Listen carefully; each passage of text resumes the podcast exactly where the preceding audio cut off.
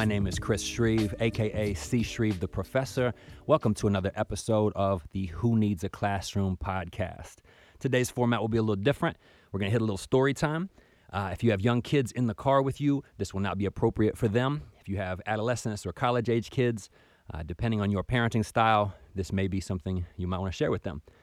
Um, in the context of Oregon deciding to fully decriminalize uh, all drugs, and in the context of the internet loving top fives, top tens, numbered lists, uh, I want to tell you a story kind of with a framework of the top five things you do not want to do on mushrooms. Uh, many years ago, I was, before I was a college professor, I was a college student. And like many students and many humans, I wanted to, I don't know, explore kind of the higher planes, so to speak, or the psychedelic world, or the spirit world, or my subconscious, or whatever way you want to frame it. Um, and college kids are not that abnormal for wanting to do this. You look back thousands of years, humans have been seeking higher levels of consciousness to somehow explore what it means to be human and what the you know meaning of life is and all these big questions. And so I was right in line with that, trying to explore, you know, why my brain is made up the way it is. Um, I had had two great experiences prior to my negative experience, and they really were formative. They kind of helped me to understand how my brain works, understand a little bit more of kind of my subconscious and my experience kind of growing up. But um, the third time I did them, um, ate a whole eighth of mushrooms, which I had done before, but just like in college when your friends might or in high school when your friends decide to teach you how to drink and they just kind of pound beers or hit the beer bong or you know go too hard um, same type of thing with the mushrooms. You don't need to eat a whole eighth. I learned that way later that you could microdose or there's other ways to kind of you know to dabble as opposed to just jumping right into it. So this time i jumped into it and i'll start with the number one thing you don't want to do on mushrooms uh, and that is jump through a window. Uh, that is kind of a cliche thing he jumped out a window. Um, but I actually experienced this uh, after having an amazing like four hour trip um, that was in like a snowstorm in the middle of the night in like street lights and we kind of timed it with the snowstorm. And had an amazing you know giggle fest and going outside having visuals the whole nine and then we were going to kind of finish up by watching fantasia 2000 and listening to Phish. And for some reason we couldn't get it started couldn't get it synced and somehow i fell asleep. I dozed off in like the recliner. I don't think I fell asleep for very long, but when I woke up, I was not in the same place. I was kind of in a nightmare world. My mind was like incorporating this movie I'd watched recently, which I think was Rules of Attraction, which has like a time lapse scene. And my brain during that doze off kind of time lapsed. I remember kind of replaying the previous couple hours and like, oh wow, that was awesome. And when I woke up, I was very disoriented and I was kind of in this movie, but like my version of it. And I was not in a safe place. Somehow I had concocted this personal scenario that I was supposed to leave for the bowl game that morning. This is back when I was playing football. And I was supposed to leave for the bowl game, which wasn't for another two weeks, but somehow my brain concocted this scenario that I had partied all night and was late and was going to miss the bowl game flight and had to get to the bus. And I, I, had this like panicky feeling. And my roommates couldn't figure out what was going on. They could tell I was very, um, just high anxiety levels. And I was kind of running around and trying to figure out, look, looking for my keys and packing a bag. And they couldn't figure it out. And I think if they had talked to me more and asked me what I was doing, I could have maybe figured out that I was not on the right date in my mind. But they couldn't figure it out what was going on. These guys were on mushrooms too. So they're watching me kind of spiral and at some point, they realize I shouldn't go outside. They're kind of like, we need to keep him in here. So one roommate kind of kind of sits by the front door, and he kind of blocked the door. And that was like the first little bit. It felt like aggression. It felt like somebody was containing me. Somebody wasn't gonna let me go. And then I kind of went back to my room, and I was getting panicky. And another roommate kind of like could tell I was getting panicky, and he kind of tried to, I think, have a you know, kind of a I don't know, meet like grab me and kind of look at me and say, "Hey, you're okay." that type of thing. And instead, when he grabbed me and said, Chris, you're okay, like I felt like he was grabbing me. And it really panicked me.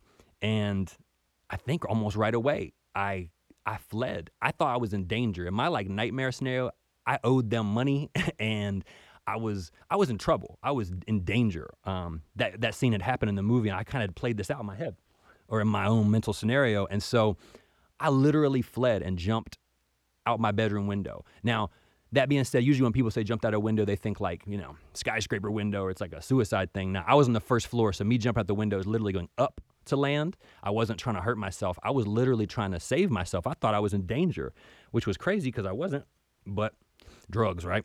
So I jump out the window, like up. It's like a, it's like a jump up. I literally go right through double pane glass windows and blinds and everything, and I'm outside. And that was like a shock because it was snow still. And when you go through a window, you cut yourself up. I sliced my lip and my head, I think my arm too. And the big one was the lip. I cut my lip as I went through. And so I kept getting blood in my mouth and I would spit. I was like, get that blood out of there. And the blood would hit the snow. And so I'm on mushrooms, right? So it's snow and blood. Like the mind state of like what this was doing to me was insane. So I'm outside trying to find my car somehow because I'm in my scenario, I'm late to be somewhere. So I can't find my car. All the cars are covered in snow. And so I decided to go back to my apartment. Well, the front door's locked because remember, they were trying to keep me in.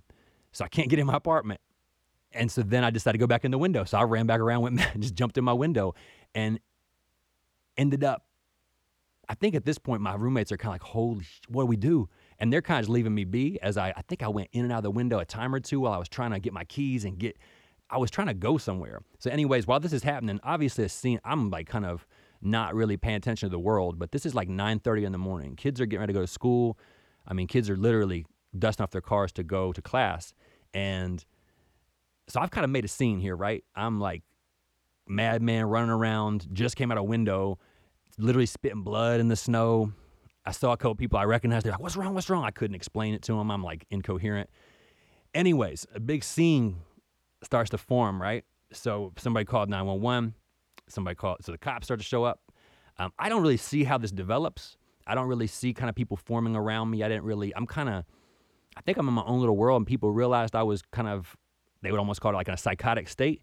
And so they, before I know it, I'm surrounded. So this is my number two thing you don't want to do on mushrooms, and it's be surrounded by police officers and taken down. um, as students kind of like, what is going on? Is this guy okay? Um, gradually, you know, people come and like they kind of form this perimeter and they slowly brought it in. They knew that I wasn't necessarily violent, but I also was kind of incoherent. So they kind of just created a perimeter and then slowly collapsed it on me. And then when they got to within like five feet, they just kind of rushed me and took me down, um, which I don't remember taking very well. I think I struggled a good bit and was kind of just didn't want to get manhandled. And I think I got manhandled because there was a lot of them. So that's number two. You don't really want to be surrounded by police officers and taken down. That's kind of you'd think some of this would be a buzzkill and wake me up, but I am incoherent. So this further trips me out. So the police takedown uh, was no good. Uh, they put me in an ambulance, right? So they strapped me to a gurney. They put me in leathers and everything. I'm like strapped to the gurney. Um, and they put me in the ambulance, and I go with that number three. The ambulance ride to the hospital, or and the entrance into the hospital would be my number three thing you do not want to do on mushrooms. So the ambulance ride was extremely, extremely trippy. Um, they're very quiet in there. I go from this loud space and kind of ruckus to like a quiet ambulance.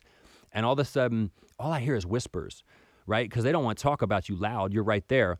But they're somebody outside, I guess when my roommate said somebody had come out that I was on mushrooms. So I'm like riding on the road, and I guess somebody radioed them to tell them what I was on. And all I remember was like these whispers going around the ambulance, like, he's on shrooms, shrooms, it's shrooms, shrooms, shrooms. And it, it just wigged me out further. And I remember being like, this isn't even possible.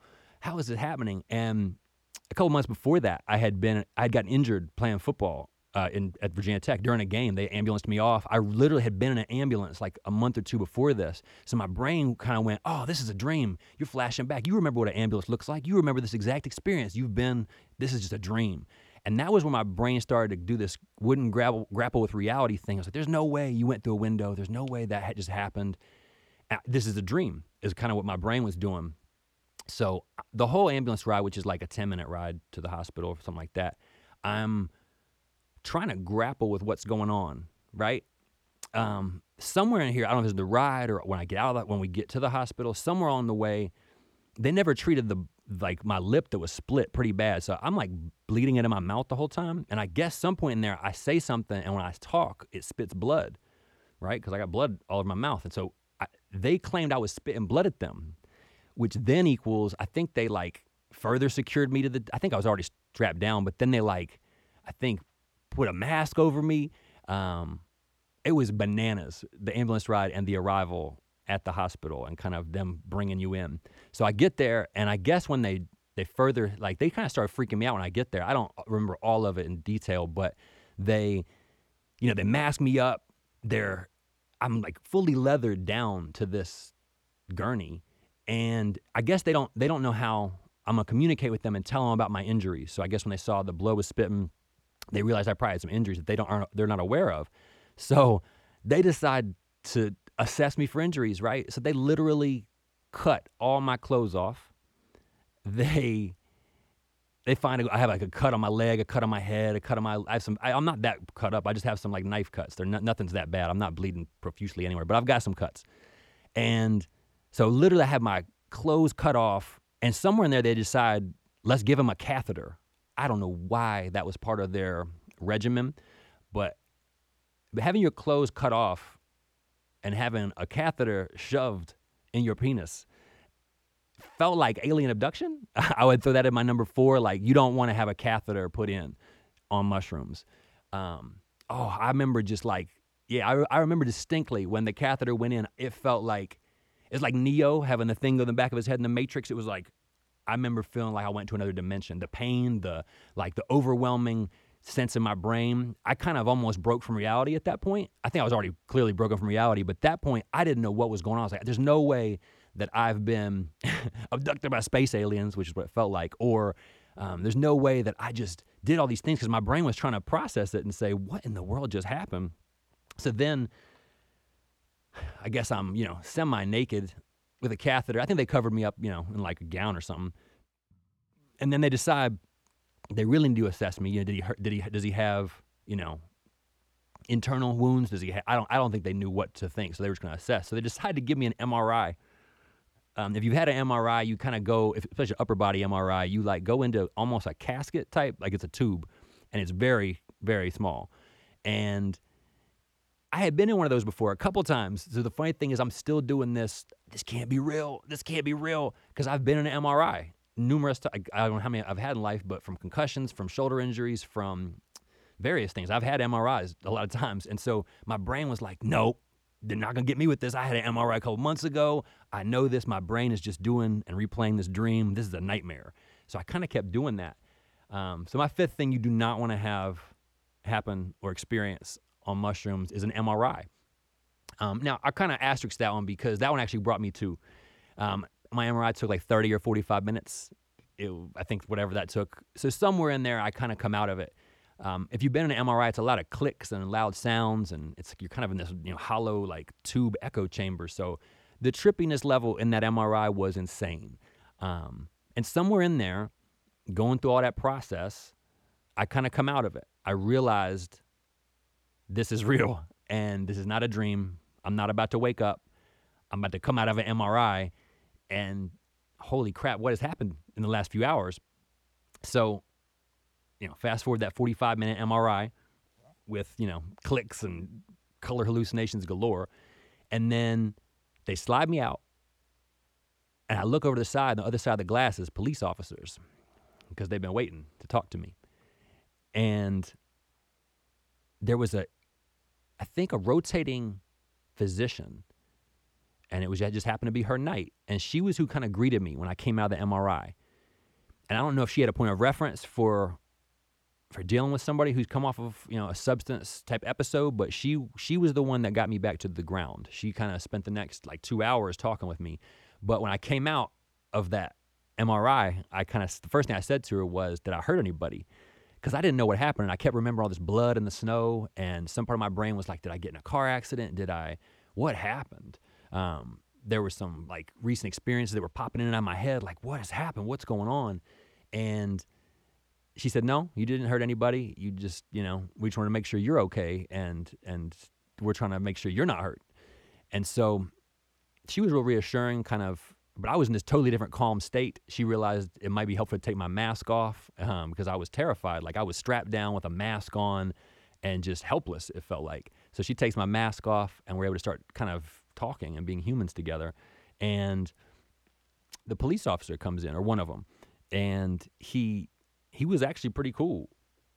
Basically, they had termed my episode, you know, kind of like a 5150 or a psychotic episode. So because they termed it that, I didn't have to deal with the press. If if anybody caught wind of it, if you know, that they, there were people that called the hospital and, and asked, and because of the classification of my episode, you they they would say we'll check, and then they'd come ask me, and I'd say nope, don't tell them I'm here. And so somehow this flew under the radar. This was literally before my senior bowl game, which I came back to start and score a touchdown in. But so if the press would have found out about that, I don't think I'd have even got to play in that bowl game.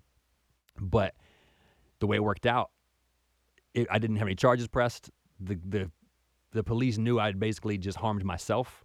No one got hurt. Nobody was in any way hurt. I'd hurt a window, and I'd cut myself up. But so he basically said, you know, you're not, you haven't been charged with anything. He kind of had a man to man type talk with me, which was actually kind of cool. And then they took me back to kind of the recovery area or wherever in the you know emergency facility and kind of gradually came to. I, I, really had had a hard time coming back down to the ground, and thank goodness I don't know her name, but the, the physician who who was there to talk with me, she really steadily kind of engaged me in a way that was really um, comforting and allowed me to kind of come back to. I had kind of gone through this experience and shelled myself up, and I wasn't. I didn't know who was who was who, and she really kind of helped bring me back.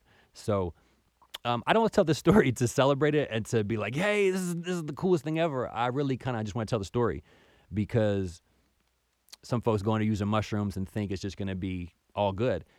Um, I've used them plenty of times and it can be all good. The le- main lesson I learned from this was there's no need to superdose, right? Eating an eighth of mushrooms is not necessary. You can have a cap or two or a cap and a stem and have a little micro dose and, and kind of feel some of that, but you're probably not going to smash through your boundaries and, and you know, fully trip balls, so to, so to speak. So, again, I'm not necessarily saying this to celebrate and make light of, of issues because it was a terrifying ordeal. I could have um, hurt myself way worse throughout, but somehow I didn't. And so, um, just want to share that with you. It was it was an experience that uh, was formative to me. Um, for a while, I said I will not touch anything um, that expands my mind in those ways. But um, I ended up meeting a friend later down the road who was who was kind of a neighbor, and we and we kind of he kind of helped me to dabble my way back into things, and and I have I have learned to explore, um, you know, the spirit world or you know, the subconscious or those those higher levels in in more safe ways. Uh, I got to thinking about this because I was checking out Aesop Rock's, uh, it's like Spirit World Guide, handbook, something like that. And I was just realizing, wow, I have traveled to the spirit world and, and learned some lessons from it. And, and so I want to share this wild story with you because that's one I've had folks ask me to tell before. So um, when you're considering doing something, you know, make sure you have a safe space, make sure your mental set is kind of going the right way, um, and be careful traveling to spirit worlds, other dimensions, um, places where your mind may enjoy can be hard to get back from. Sometimes that that landing pass or that landing gear don't want to come down, and and you end up just kind of struggling to to find find your way. So uh, be cautious, explorers out there. It can get rough, um, but you know, hey, it happens. I just want to share it with you because it's real, it's life, and I think that's important is to represent your experiences from their full point of view. So, you college kids, you high school kids, you folks in Oregon who are, you know, thinking about trying all kinds of things, just just be safe. Have you a squad with you that can keep you safe? Uh, if I look back on this, I wish my roommates somehow had been more experienced and could have snapped me out of it. But they had done mushrooms less than me, so it was we were rook, not rookies, but close to rookies, just trying to trying to make it happen. It didn't didn't go that well. Um, luckily, I'm safe. I got I had some stitches in my head, stitches on my shoulder, just some you know little bumps and bruises type wounds, and and didn't really have a major consequence of it. I think when I talked to the football folks, we kind of because uh, rumor got out, and I kind of told them I had had a panic attack, which I kind of did have a panic attack. It's just you know substance related, but um, luckily no harm, no foul. I came back and started a bowl game, scored a touchdown. Um, it was a crazy December for me that year. But uh, thank y'all for listening. Again, I'm not trying to necessarily celebrate this. I'm trying to uh, just tell my story, and hopefully, y'all can learn from it as you see fit. Uh, thank y'all. Hope you have a wonderful day. Who needs a classroom? You do. I do. We all do. Peace, y'all.